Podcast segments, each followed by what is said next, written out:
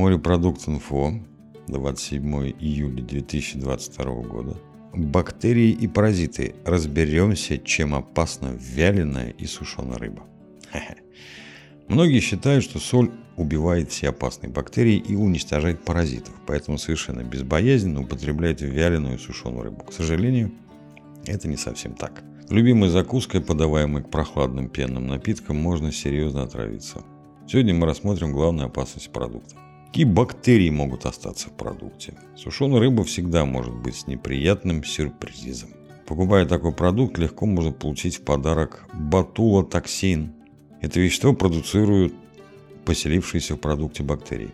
При попадании инфицированной рыбы в организм человека он заражается ботулизмом. Болезнь очень опасная, она проявляется симптоматически. Изначально возникает проблема с глотанием, беспокоит тошнота – если помощь будет оказана не своевременно, человек столкнется с воспалением, параличом и может погибнуть. Эти бактерии попадают в рыбу из воды и могут развиваться в ней даже без доступа кислорода. Для избавления от этой опасной бактерии рыбу подвергают термической обработке. Для того, чтобы носители ботулизма погибли, температура должна быть не ниже 120 градусов Цельсия. Разумеется, в домашних условиях добиться этого невозможно, поэтому заготавливая рыбу самостоятельно, вы рискуете своим здоровьем.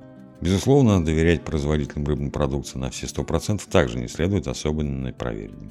Если вы любите вяленую или сушеную рыбу, покупайте ее в сетевых магазинах или крупных супермаркетах, дорожащих своей репутацией. Паразиты в рыбе. Апистархоз или кошачья двуустка – наиболее распространенный паразит который может попадаться в пресноводной рыбе. Это настоящая проблема всех представителей семейства карповых. С таким сюрпризом может быть линь, язь, карп, сазан, карась. Если кошачья двууска попадет в человеческий организм, она будет в нем долго и успешно существовать, около 30 лет.